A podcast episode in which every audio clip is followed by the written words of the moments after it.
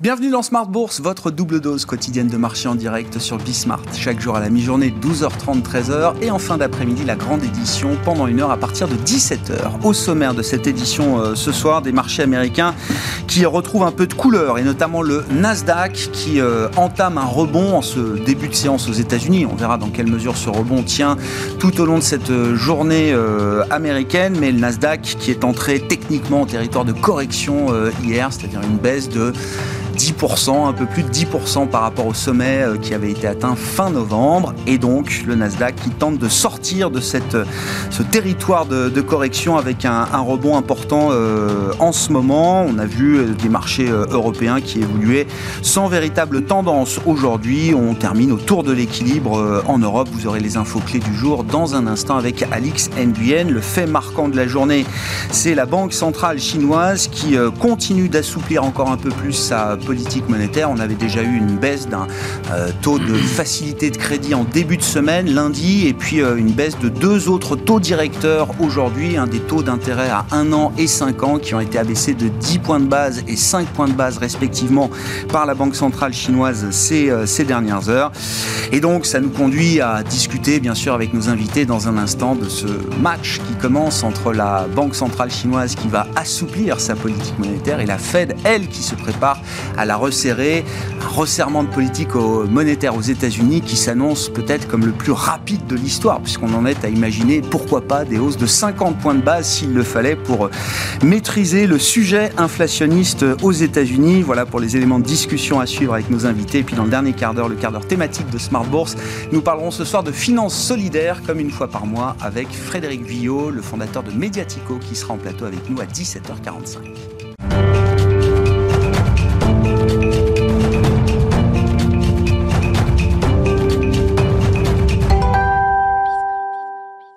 Les marchés américains qui ont donné le, petit coup de pouce nécessaire aux marchés européens pour leur permettre de terminer positif ce soir. Les infos clés du jour avec Alix Nguyen.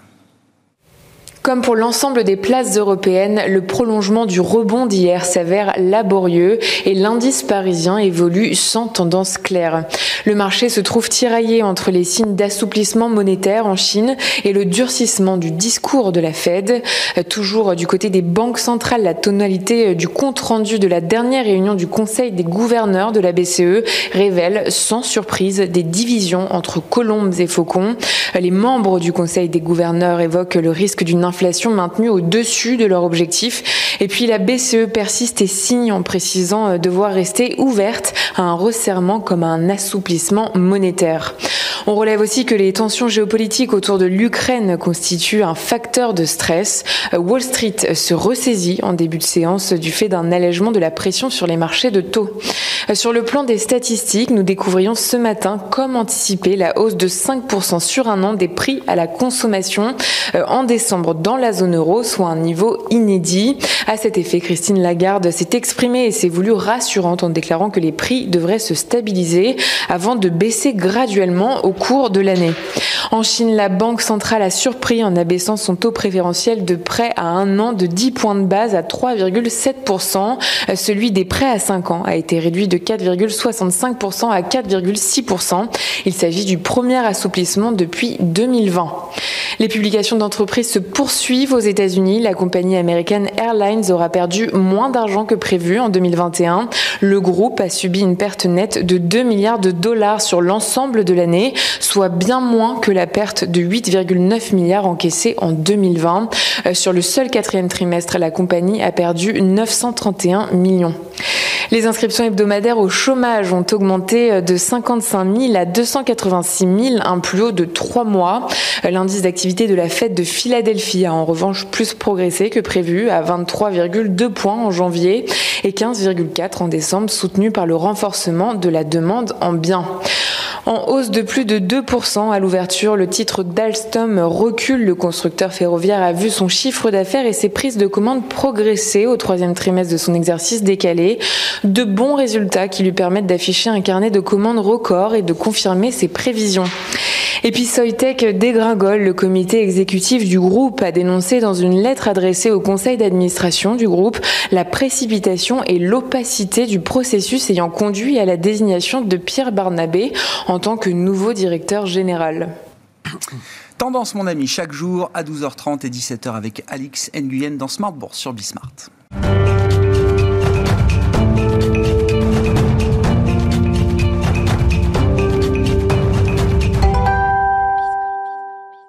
Trois invités avec nous chaque soir pour décrypter les mouvements de la planète marché. Malik Hadouk est avec nous ce soir, directeur de la gestion diversifiée de CPR Asset Management. Bonsoir Malik. Bonsoir. Merci d'être là. Merci à Mabrouk Chetouane de nous accompagner également. Bonsoir Mabrouk. Bonsoir. Vous êtes responsable de la stratégie et de la recherche de BFTIM et Thomas Friedberger est avec nous également ce soir. Bonsoir Thomas. Ravi de vous retrouver. Vous êtes directeur général de Tikeo IM. Euh, oui, alors je présente ça comme un match euh, Mabrouk entre la Fed et la Banque centrale chinoise dans le match Chine-États-Unis pour des questions de marketing euh, éditorial. Bon, euh, il y a quand même deux histoires qui euh, divergent là entre une Fed qui s'apprête à resserrer peut-être avec un, cycle de resserrement qui sera le plus rapide de son histoire et puis la Banque centrale chinoise qui depuis le début de semaine a déjà pas mal agi sur ses taux d'intérêt Première décision lundi, suivie d'une autre décision encore aujourd'hui qui vise à assouplir les, conditions de financement en Chine en général. Comment on lit cette situation Est-ce qu'il y a match ou pas Et comment on regarde cette euh, situation un peu à front renversé là entre les deux grands mastodontes économiques du monde. Ah, c'est vrai que c'est la grande divergence, en quelque sorte, hein, en termes de politique monétaire, puisqu'on a d'un côté la Fed qui fait face à des pressions inflationnistes, une croissance qui reste effectivement vigoureuse par ailleurs, même si elle est en ralentissement, et, donc, in fine, qui se voit contrainte de euh, resserrer sa politique monétaire. Après, sur la vitesse, effectivement, c'est un point déterminant, et qui doit agir sur les différents canaux de transmission de sa politique monétaire, que ce soit le bilan, que ce soit les taux. Donc, tout ceci, bien sûr, reste un peu en suspens. De l'autre côté, on a la Chine, qui, elle, fait face à des difficultés qui sont bien plus grandes en termes économiques, puisque la stratégie adoptée pour endiguer le virus n'est pas la même, donc ça induit finalement d'autres d'autres conséquences macroéconomiques. On a bien vu que même si l'activité euh, en Chine, euh, l'activité est en berne en Chine en quelque sorte, euh, on a par ailleurs assez peu de pression inflationniste, donc finalement, et puis surtout un secteur de l'immobilier qui se porte pas très bien et qui est déterminant en termes de croissance économique. Hein. Le poids de l'immobilier, à peu près 15% du PIB et euh, chinois. Et donc, in fine, c'est assez déterminant. Donc, mécaniquement, la PBOC a des marges de manœuvre euh, et elle est peu contrainte, finalement, peu exposée par ailleurs et assez peu sensible, finalement, à ce qui se passe du côté de la Fed. Hein. Donc, mmh. finalement, c'est deux histoires distinctes. En gros, euh, la, la, Banque centrale de Chine fait un peu ce qu'elle veut. Hein. Donc, elle drive finalement sa, sa politique monétaire, sa politique budgétaire par ailleurs, parce que ça aussi c'est un autre paramètre qui va rentrer en ligne de compte.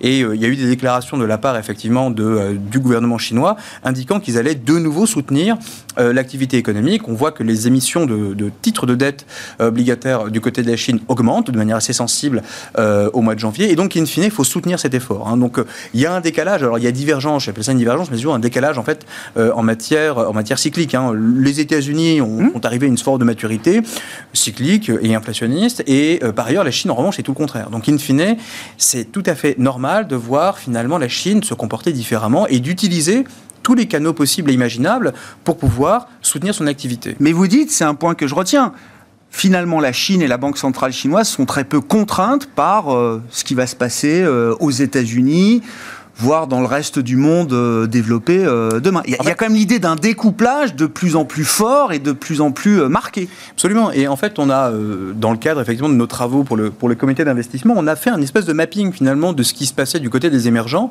en se focalisant notamment sur différents blocs et différentes zones. Et en fait, on s'est rendu compte que globalement, la Chine et même de, de manière plus large, euh, l'Inde et la Russie étaient assez indépendantes finalement de ce qui allait se passer. Enfin, ces économies sont très indépendantes de ce qui se passe sur la sphère dollar. Tout simplement parce que leur dette externe n'est pas libellée effectivement en dollars ou assez peu, et finalement assez peu soumis aussi euh, aux évolutions finalement de, des conditions monétaires et financières côté États-Unis. Par ailleurs, ça fait aussi le, jeu finalement de la Chine, puisque avec ce découplage, ce, déphasage de politique monétaire, on risque d'avoir un taux de change effectivement chinois qui va se déprécier graduellement par rapport au mmh, dollar, mmh. donc le décalage des politiques monétaires, et donc ça, ça va encore finalement apporter du stimulus, du stimulus euh, économique aux exportations chinoises. Par ailleurs, dans un contexte effectivement de ralentissement de la croissance mondiale, c'est toujours bien effectivement de prendre tous les points de croissance euh, finalement que l'on peut que l'on peut attraper. Et donc, in fine, euh, on se rend compte que la croissance chinoise, elle ne va pas être au rendez-vous l'an prochain, autour de 5%, voire même un peu moins. Et donc, in fine, l'État, enfin le gouvernement chinois, met tout en œuvre pour essayer de limiter, limiter la casse. Quand vous dites l'an prochain, c'est cette année. Oui, pardon. Oui, non, non, mais bien sûr. Encore en 2021. Oui, oui, oui. Un peu lagué. Encore quelques semaines pour se, Oui, mettre, voilà. euh, se mettre à jour. Euh, quel signal ça envoie, euh, Malik? La, la Chine, là, hein, l'assouplissement euh, chinois, alors qui était dans les cartes. Oui. Maintenant, il se matérialise là. Très honnêtement, on n'est pas surpris par la décision de, de la Banque centrale chinoise. C'était attendu, c'est peut-être un peu plus rapide qu'attendu en ce début d'année. Mais il y avait matière à agir parce que la croissance ralentissait. Et ce qu'il disait exactement, il y a ce seuil de 5% sur lequel il ne souhaite pas descendre. Donc euh, l'objectif de croissance, a priori, sera maintenu avec les Chinois. De toute façon, ils manipulent toujours les chiffres pour arriver à, à la fin. Année après année, je me souviens, il y a 10 ans, on prenait toutes les précautions. Maintenant, on dit très clairement, ces chiffres sont manipulés, Non, euh, bah, c'est politique. Non, non, c'est mais politique, voilà. Oui, mais c'est très bien. Non, non, mais C'est pas manipulé, on est pragmatique, on est réaliste. on hein, Il n'y a pas de l'affichage. souci Voilà, là-dessus. c'est l'affichage. Oui, on oui, affiche oui, des oui. 5%, on les atteindra, on a atteint nos objectifs. On le dit clairement désormais. Donc il y a un découplage entre la Banque centrale chinoise et la Banque centrale américaine, euh, effectivement. Et voilà, la, la- la Chine vit sa vie, euh, mais pourrait être impactée si la Banque centrale américaine était beaucoup plus agressive. Et d'ailleurs, euh, ça l'impacterait directement en termes de, de- De, de de quelle manière? croissance économique. Parce que ça- la croissance économique... Ralentissement de la consommation aux États-Unis, Unis, pas bon pour les exports Bien chinois. sûr, bien entendu. Donc, euh, même si à l'heure actuelle, il n'y a pas de, de risque à court terme, mais si la Banque centrale américaine devenait beaucoup plus agressive, parce que Omicron, on l'oublie, hein, c'est- du passé, parce que la croissance euh, va se maintenir malgré tout et que la- l'inflation est persistante, notamment du côté, euh, le risque chez- pour nous, c'est vraiment l'inflation salariale qui va entraîner. On le voit déjà aux États-Unis. Hein. C'est pas le, c'est pas le, le risque n'est pas là en Europe. On en reparlera peut-être tout à l'heure. Mais c'est vraiment l'inflation salariale qui poserait un problème à, à la Fed et qui pourrait être amenée à intervenir plus agressivement, à la fois par la réduction de son bilan et par une hausse des taux euh, beaucoup plus importante qu'anticipée. Et là, ça, impacte- ça impacterait par ricochet la, la Chine en, ter- en termes de croissance économique, en termes de potentiel attendu. Si je reste pour l'instant sur le sujet euh, chinois, euh, Malik, encore une fois, cet assouplissement monétaire de la Banque centrale chinoise que vous attendiez, qui arrive peut-être un peu plus vite que prévu, est-ce que c'est le signal? Est-ce que c'est un feu vert? Est-ce que c'est un go pour euh, réinvestir, notamment les actions chinoises? Oui. Ça y est. Oui, très clairement, pas uniquement le marché euh, action chinois, le marché obligataire aussi chinois. Oui, c'est un go. Vous avez le signal. On a le signal. Ouais, ouais, non, non, mais parce que ça fait Non, non, oui, qu'on en parle avec vous, que vous êtes sur la retenue, Exactement. en attendant justement un signal, et ça y est, vous l'avez. Ouais. Et en termes de valorisation aussi, il y a des segments, a des segments, notamment le segment technologique chinois qui, euh, qui atteint des niveaux de valorisation. On ne peut pas le comparer au secteur technologique américain. Je sais que c'est compliqué à le faire, mais quand même, il y a eu euh, des baisses très prononcées sur certains géants du secteur technologique chinois qui nous apparaissent attractifs à, à l'heure actuelle. Et c'est peut-être le, et c'est le moment de rentrer sur le marché chinois.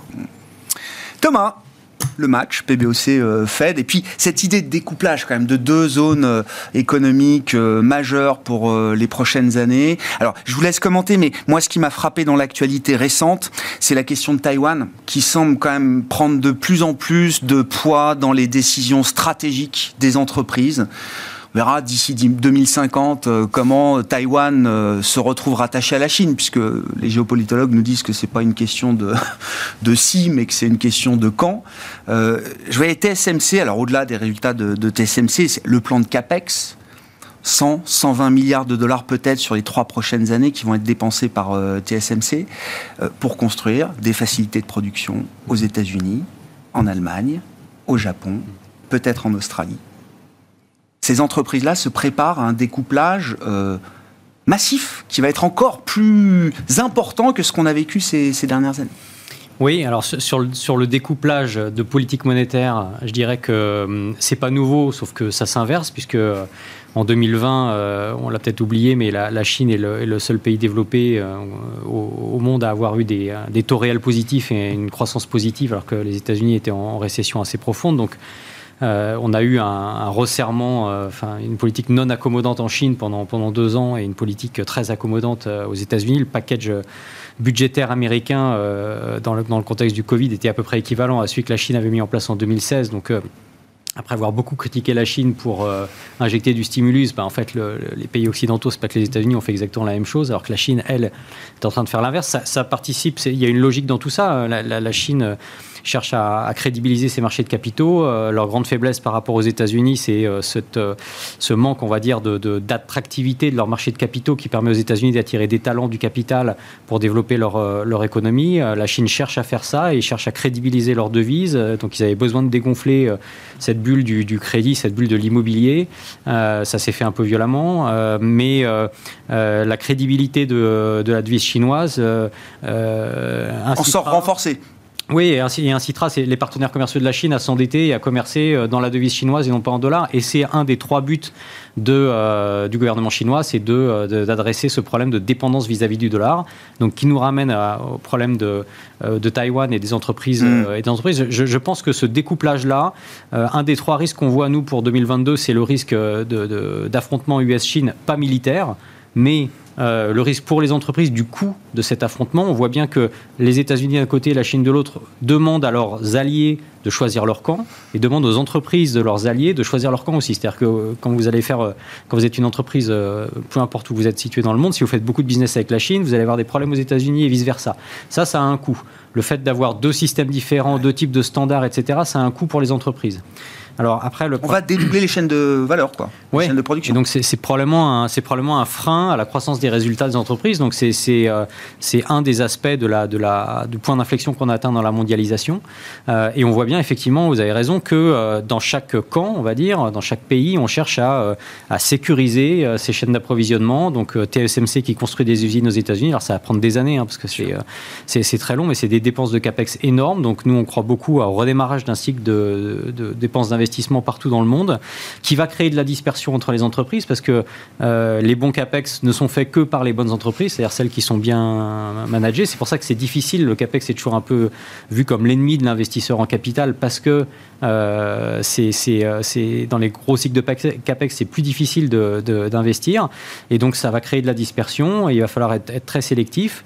Sur le problème de Taïwan en particulier, effectivement, il y a un énorme enjeu pour les aujourd'hui pour les deux camps puisque je crois que c'est 75% de la, production de semi-conducteurs euh, des fonderies sont, sont, à Taïwan.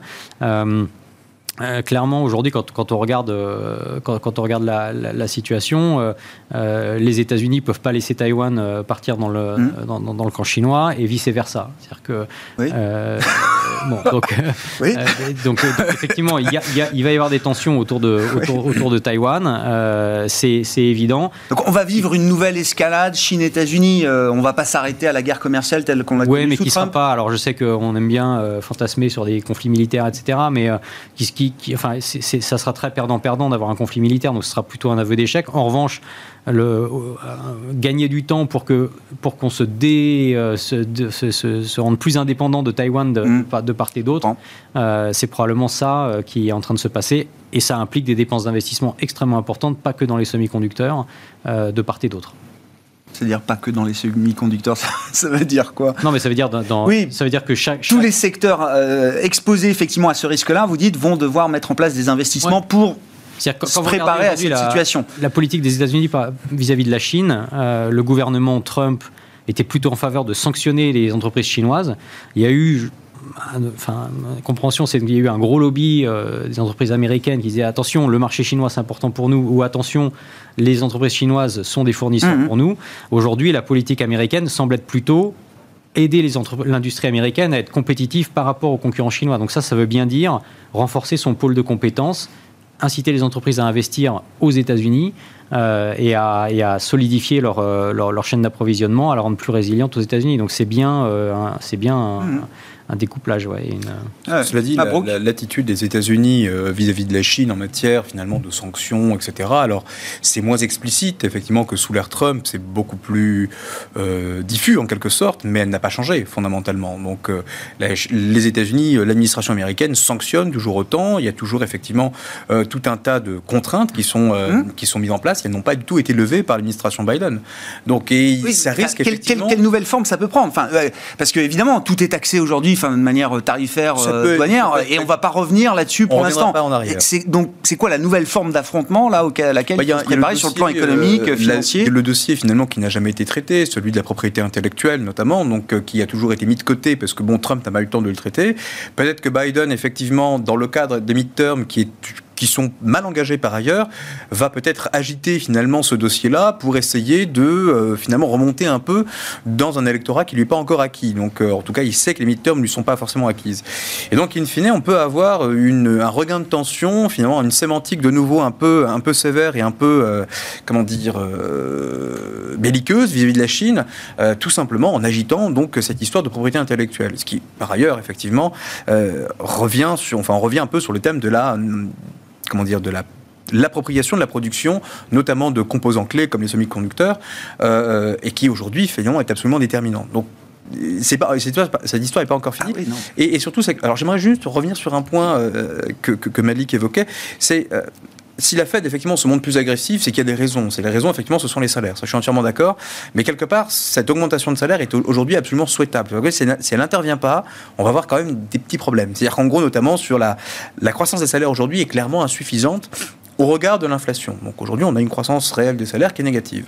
Ça, c'est un problème. Alors, là encore, il faut faire un peu attention. les salaires réels ont cru de manière absolument substantielle avec effectivement euh, les chèques qui ont été distribués, etc. Donc ça, on le sait. Il y a encore un réservoir de croissance, un réservoir d'épargne, un réservoir effectivement qui est assez positif.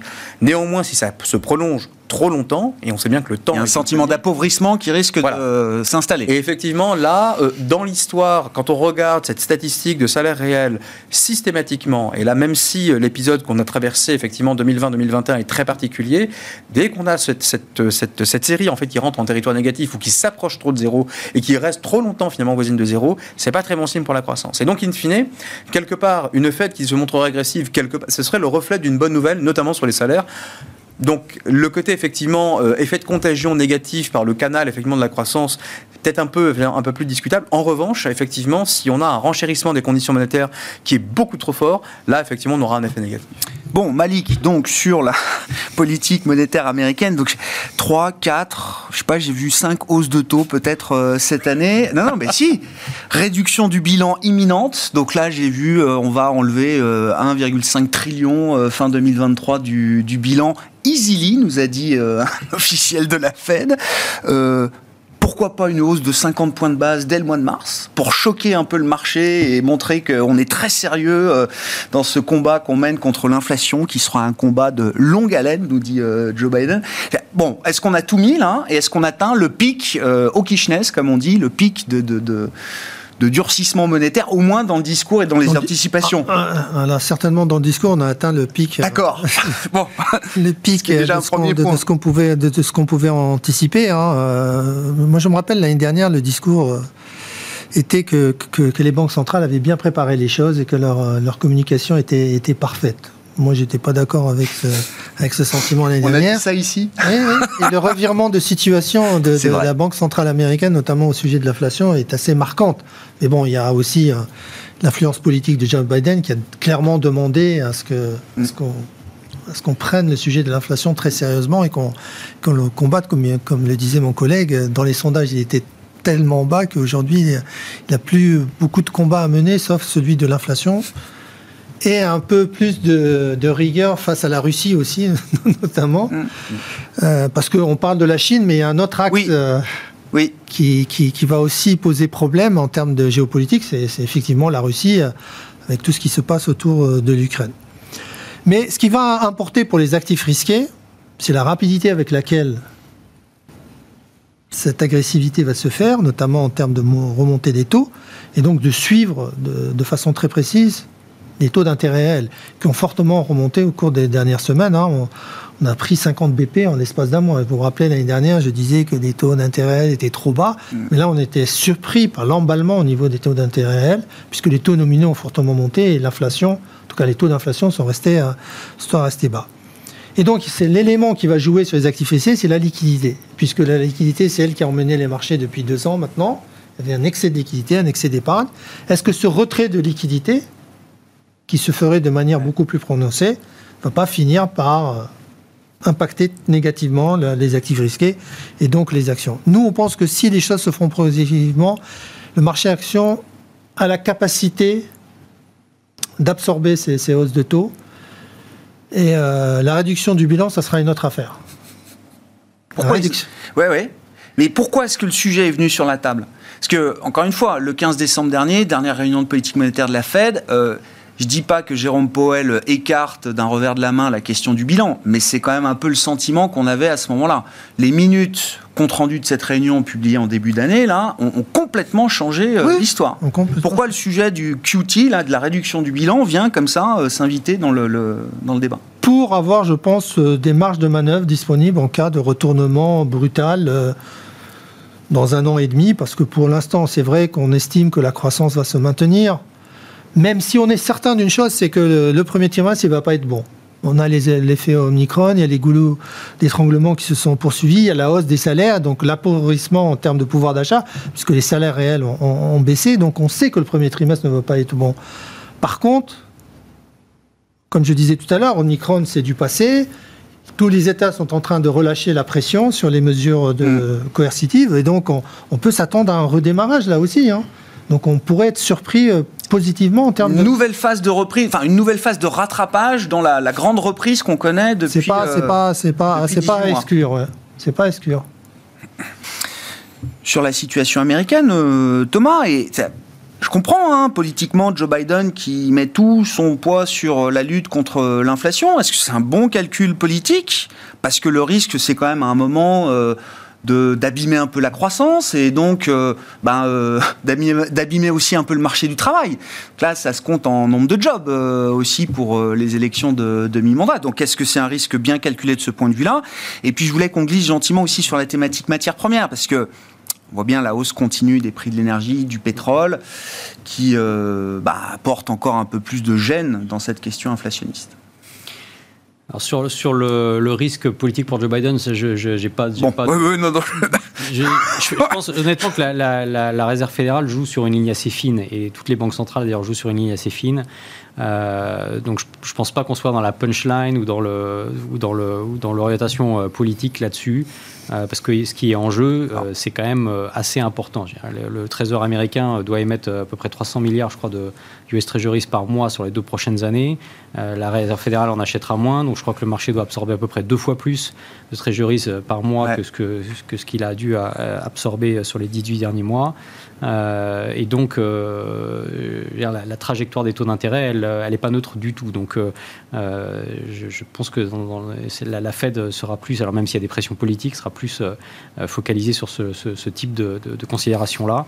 Euh, et n'oublions pas que c'est la faiblesse des taux d'intérêt qui a permis euh, les émissions massives euh, de dette à des, taux très bas, qui ont permis cette agressivité des, packages qui ont fait que en 2020, les États-Unis étaient en récession et les ménages américains n'ont pas vu leurs revenus baisser, ce qui, permet, ce qui a permis derrière le, redémarrage très rapide de la consommation qui explique la vigueur du rebond en, 2021. Donc la, politique monétaire, elle est quand même centrale là-dedans et donc les logiques de, punchline et politique, je pense, hein, mais je suis peut-être pas assez vicieux, euh, sont, Si, si, non, mais c'est rassurant. Non, non, mais au contraire, je, oui.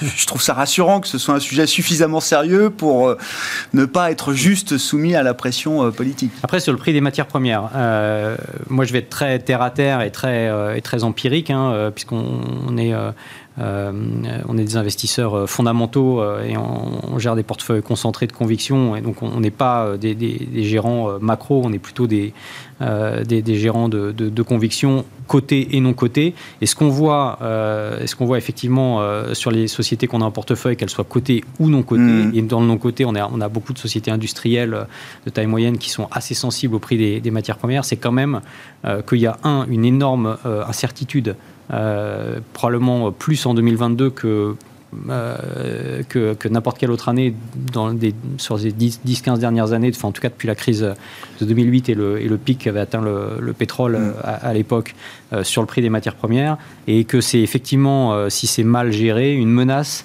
pour la croissance des résultats des entreprises. Après, euh, encore une fois, et, je suis désolé de dire à chaque fois, nous on pense que la dispersion étant la nouvelle forme de correction, ça concerne aussi les matières premières. C'est-à-dire qu'on voit quand même un, certain... Euh, une certaine forme de découplage. Il y a les matières premières qui sont liées à la transition énergétique, il y a les matières premières euh, énergie fossile, il y a l'agricole, etc. Alors tout, tout, est bien sûr lié, mais il y a quand même des, des logiques de, des marchés qui se créent avec de l'offre et de la demande qui sont assez différentes euh, suivant les, matières premières et suivant les géographies aussi.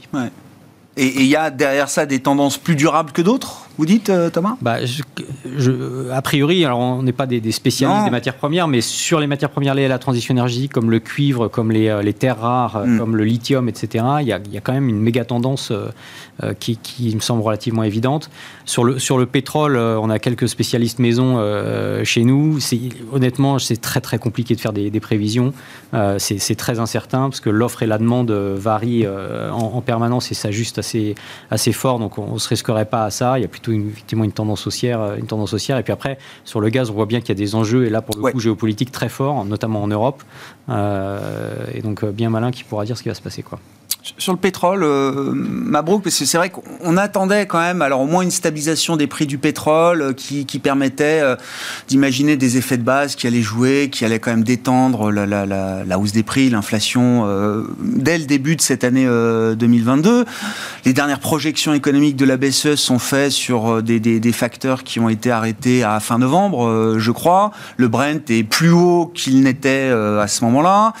Donc ça veut dire qu'on va encore accumuler euh, de la pression inflationniste, là, au moins sur ce début d'année 2022 euh, le, pic d'inflation, quand on regarde les projections de la BCE, euh, il est devant nous. Alors qu'en gros, on l'a pas encore tout à fait atteint. Donc, il y a encore de l'inflation qui, risque de monter. Alors, ce qui est très intéressant, quand on regarde... Alors, là aussi, je rejoins, je rejoins ce qui a été dit, hein, notamment sur la partie dimension politique. Hein. donc, la composante politique pardon, des prix, notamment le prix du gaz et du prix du pétrole. Hein. clairement, il y a des enjeux qui sont derrière. Et le simple équilibre offre-demande ne suffit pas effectivement effectivement tout expliquer. C'est pour ça que ça rend euh, l'exercice de prévision extrêmement euh, difficile et délicat. Euh, donc je m'aventurerai pas sur ce, sur ce terrain-là. En revanche, non, mais ce que je veux dire, c'est si c'est intéressant parce que ça veut dire que 100 dollars sur le pétrole, pour vous en tant qu'économiste, c'est pas un prix fondamental. C'est qu'il y a une prime politique qui euh, forcément s'est installée, qui qui explique euh, qu'on puisse arriver à un moment à, ce prix-là éventuellement. Il y a deux niveaux. Effectivement, il y a cette composante politique qui explique une surévaluation du prix du, pétrole, puisqu'on joue effectivement euh, chaque chaque pays joue sa partition en quelque sorte hein, pour rééquilibrer ses comptes budgétaires. On pense à l'Arabie Saoudite qui est effectivement une économie dispendieuse et qui dépense plus qu'elle ne reçoit, donc elle a besoin d'un prix du baril élevé. Et il y a aussi une composante aussi structurelle par ailleurs qui est derrière dont on a parlé à plusieurs reprises, c'est mmh. le déficit d'investissement dans le secteur énergétique qui ne va pas être effectivement renforcé, aidé en tout cas par la transition énergétique. Mmh. Encore une fois, euh, on a une désincitation à aller effectivement euh, ouvrir de nouveaux champs pétrolifères ou de nouveaux champs gaziers, tout mmh. simplement pour les raisons que l'on connaît. Maintenant, est-ce que c'est la bonne stratégie? Je ne sais pas, euh, mais en tout cas, la conséquence est qu'on a une pression haussière sur les prix de l'énergie. Alors, on pensait effectivement, quand on a fait, quand on fait des exercices de, de projection, que l'effet de base lié effectivement à l'énergie allait se tarir et que cette contribution énergétique qui est extrêmement forte et qui a commencé depuis mai 2020, si je ne dis pas de euh, mai 2021, pardon, euh, allait effectivement se, se, se, se calmer progressivement. C'est 50% de l'inflation zone euro, hein, l'inflation mm. globale. Prix de l'énergie euh, au total. Oui, globalement, c'est ça. Donc la, contribution, donc effectivement. Et le poids de l'énergie, c'est seulement 9%. Oui, oui. Donc, dans le CPI. Exactement. Et donc, in fine, ce qui se passe, c'est que ça retarde effectivement cette, cette décrue de l'inflation énergétique. Néanmoins, le problème que l'on voit, c'est que aujourd'hui, la volatilité de l'inflation, que ce soit les États-Unis ou la zone euro, ne vient plus exclusivement de l'énergie. Historiquement, c'est 80% de la volatilité de l'inflation qui vient de la sphère énergétique.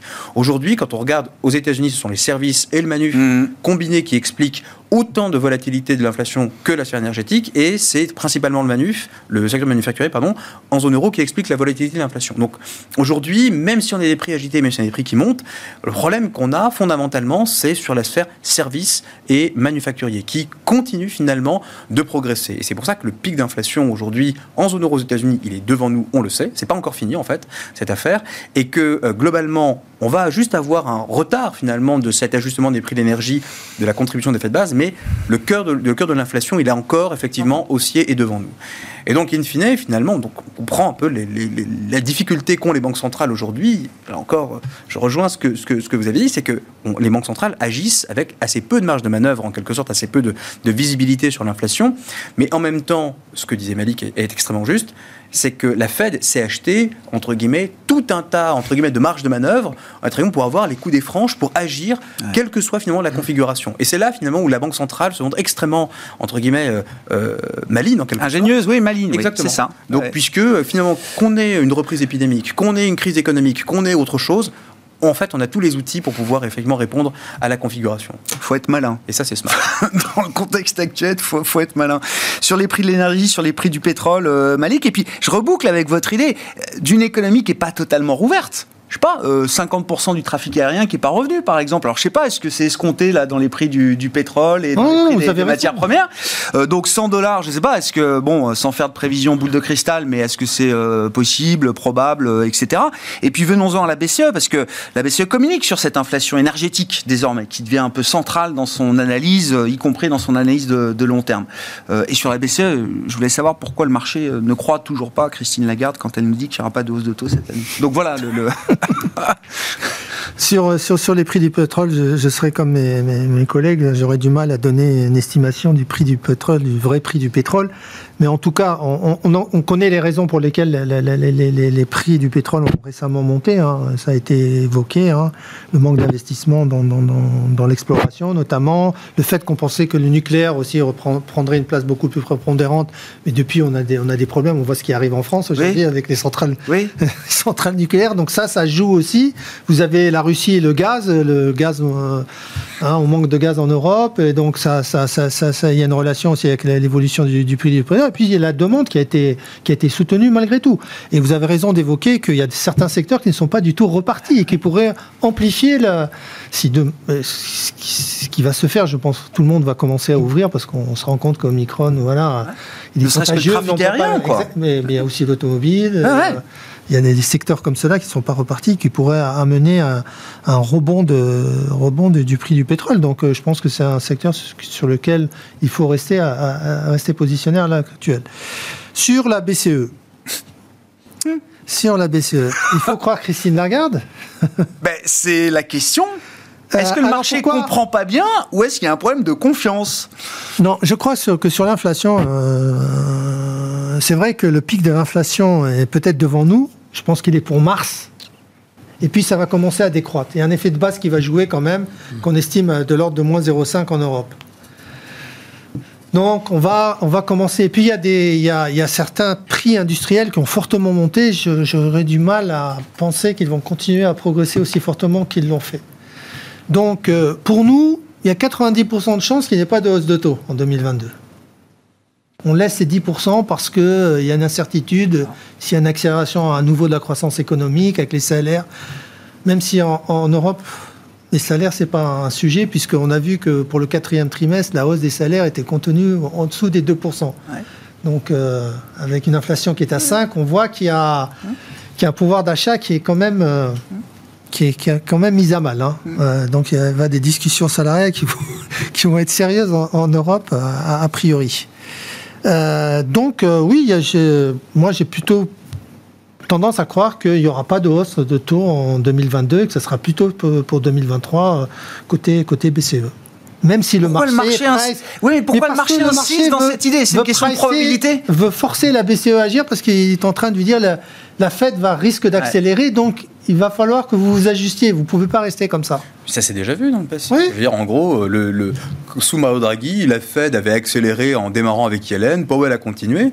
La, la BCE n'a rien fait. Et pourtant, euh, il y avait et elle a commencé tout simplement à réduire la taille de ses achats, le ramenant à zéro. C'est ce que Christine Lagarde compte faire par ailleurs. Donc en gros, elle a clairement annoncé. Et là, pour le coup, autant j'ai été, j'ai pu être un peu critique vis-à-vis finalement de sa communication un peu hasardeuse au départ, etc. Mais néanmoins, je trouve que ces deux dernières euh, communications ont été extrêmement claires. Premièrement, l'inflation effectivement va refluer, c'est pas un risque. quand on regarde effectivement la, composition de cette inflation, fondamentalement, on voit bien que ça peut pas tenir en zone euro à ces niveaux, à ces niveaux-là. C'est pas la même chose qu'aux États-Unis. Et deuxièmement, encore une fois, la, la trajectoire euh, du programme d'achat de la, de, la, de la BCE est extrêmement clair on ramène tout finalement sur un niveau de 20 milliards APP euh, fin de l'année 2022. Après, on verra. Et honnêtement, il n'y a pas lieu de se presser, entre guillemets. Il y a une telle, entre, il y a une telle. Je sais bien. Dis juste que le marché continue de pricer. Et même avance le pricing de la, de la hausse de taux de décembre à septembre. Mais le marché teste. Le marché teste la crédibilité de la garde, teste la crédibilité de l'institution et de la BCE. Et je pense que la garde tiendra. Parce qu'aujourd'hui, encore une fois, la BCE ne peut pas se permettre, la zone euro ne peut pas se permettre d'encaisser une hausse de taux. C'est gênant quand même qu'elle le répète et que le marché bronche pas. Non, mais très bien. Non, mais à la limite, il finira par plier. Donc, euh, c'est la répétition, c'est de l'enseignement, c'est pas c'est de la pédagogie, quoi. Oui. C'est les qui s'ajustent. Voilà. On est passé, on est passé euh, subrestissement au-dessus au de zéro sur les taux 10 ans allemands. Voilà, c'est le marché, le marché joue son rôle. Bon, on suivra ça. Hein. Les prochaines réunions arrivent, donc fin janvier euh, pour la Fed et euh, le 3 février, je crois, pour la Banque Centrale Européenne. Euh, il nous reste quelques minutes juste pour sortir un peu des banques centrales. Je sais pas, dans les sujets un peu bonus, Thomas, oui, moi j'aimais bien bon, l'interview de Carlos Tavares hier, alors le secteur automobile à l'avant-garde de la transition écologique. Donc le discours de Carlos Tavares, Stellantis, c'est dire, moi, dans mon secteur, la transition énergétique se matérialise par un choix politique qui est celui de l'électrique et du tout électrique et de la fin du thermique en 2030.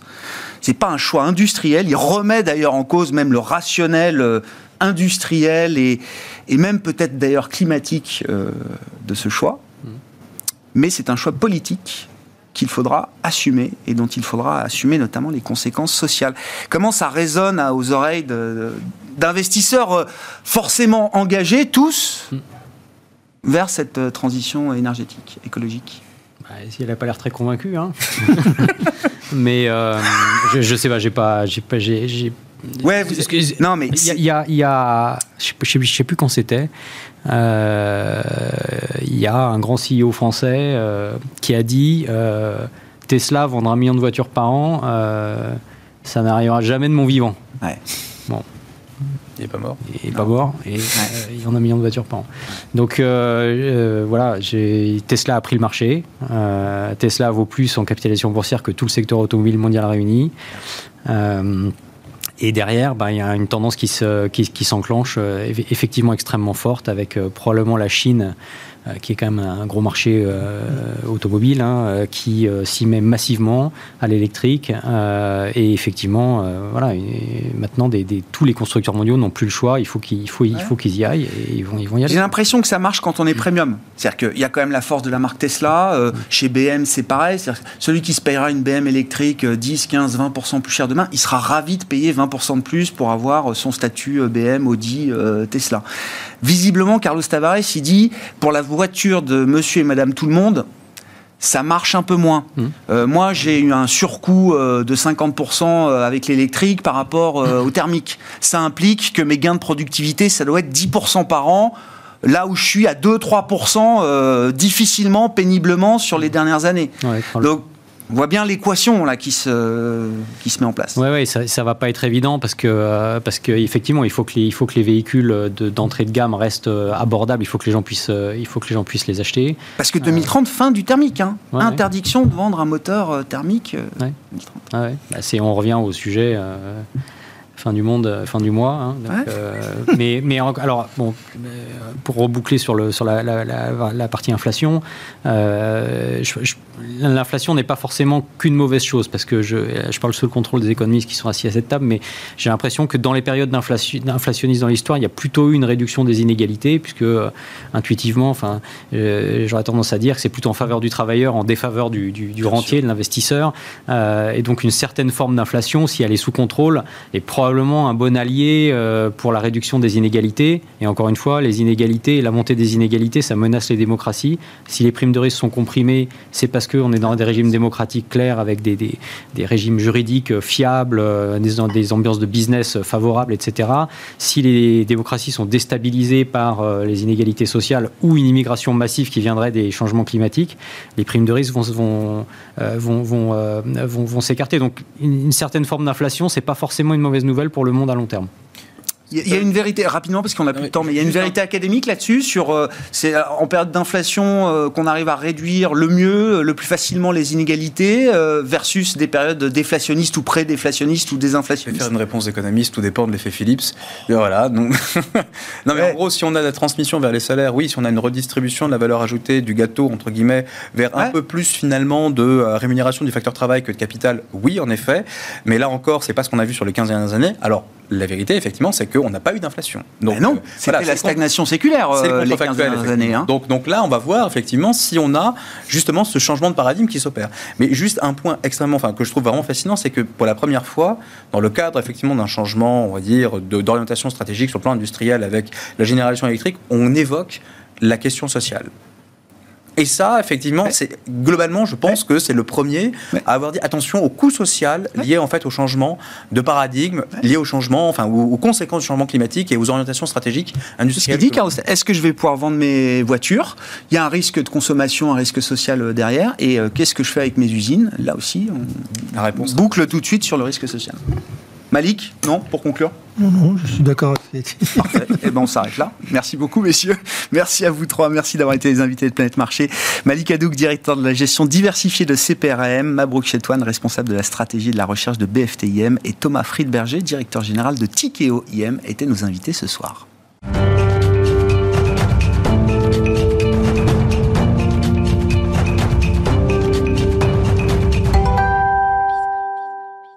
Le dernier quart d'heure de Smartbourg chaque soir, c'est le quart d'heure thématique et une fois par mois, nous, parlons de finances solidaires, d'économie sociale et solidaire et d'économie à impact plus précisément avec Frédéric Villot à mes côtés en plateau. Bonsoir Frédéric. Bonsoir Grégoire. Vous êtes le fondateur de Mediatico, donc le média de l'économie euh, sociale et solidaire et de l'économie à impact. Euh, Frédéric, euh, euh, comment démarre cette année 2022 là sur le front de l'économie sociale et solidaire, sur le front de l'économie à impact en général, à l'aune notamment de la présidence française du Conseil de l'Union européenne qui a démarré Alors elle démarre évidemment avec beaucoup d'espoir, hein. au-delà du débat euh, purement franco-français quasiment euh, qui a eu lieu hier soir euh, au Parlement, mais quand même on attend des actes. Alors les acteurs de l'économie sociale et solidaire, ils regardent avec beaucoup d'intérêt cette histoire de SMIC européen dont a parlé Emmanuel Macron euh, dès le mois de décembre.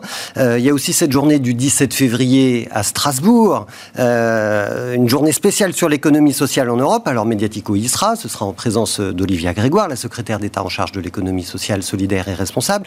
Ce sera aussi et surtout en présence de Nicolas Schmitt, donc le commissaire européen en charge de l'emploi, qui doit fixer des priorités, ses priorités d'action.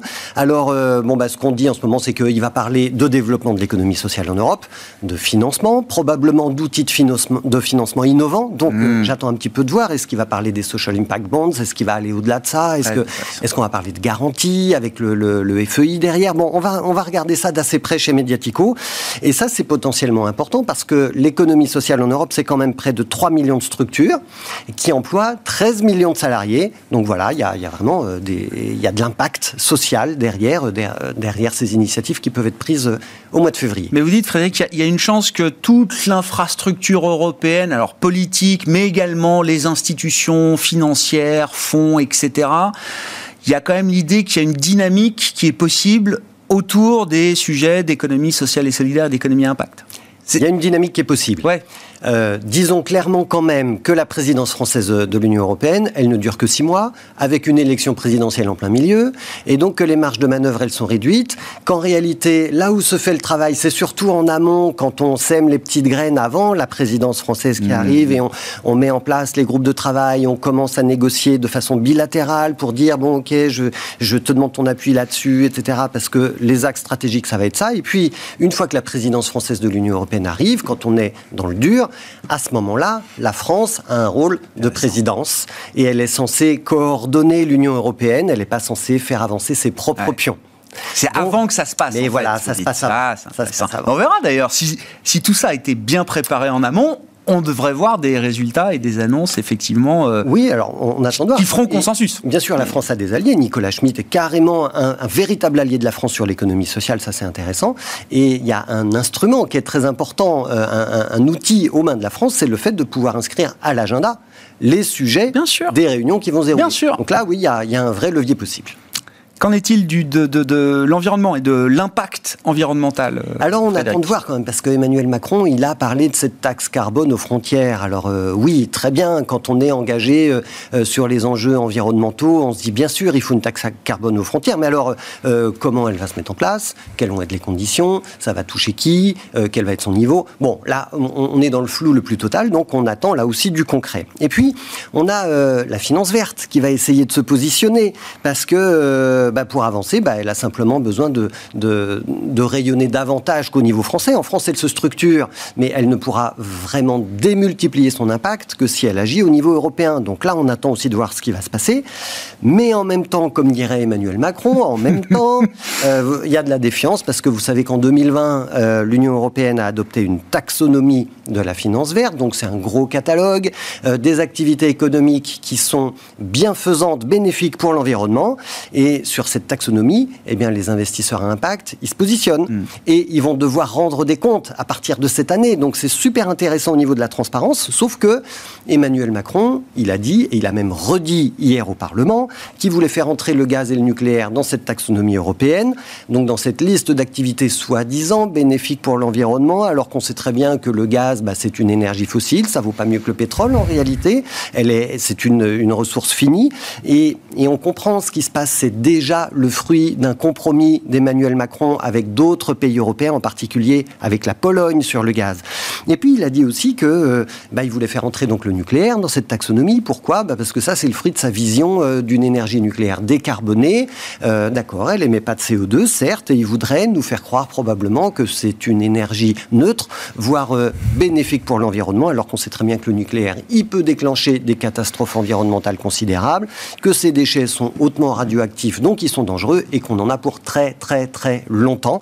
Donc, bah non, le nucléaire, moi je comprends pas qu'il puisse rentrer dans une taxonomie européenne. Donc c'est pas étonnant qu'hier Greenpeace ait fait une action. Ils ont pris des portraits d'Emmanuel Macron, ils les ont trempés dans du mazout, et puis voilà, ils ont fait, euh, ils, ont fait une opération de com.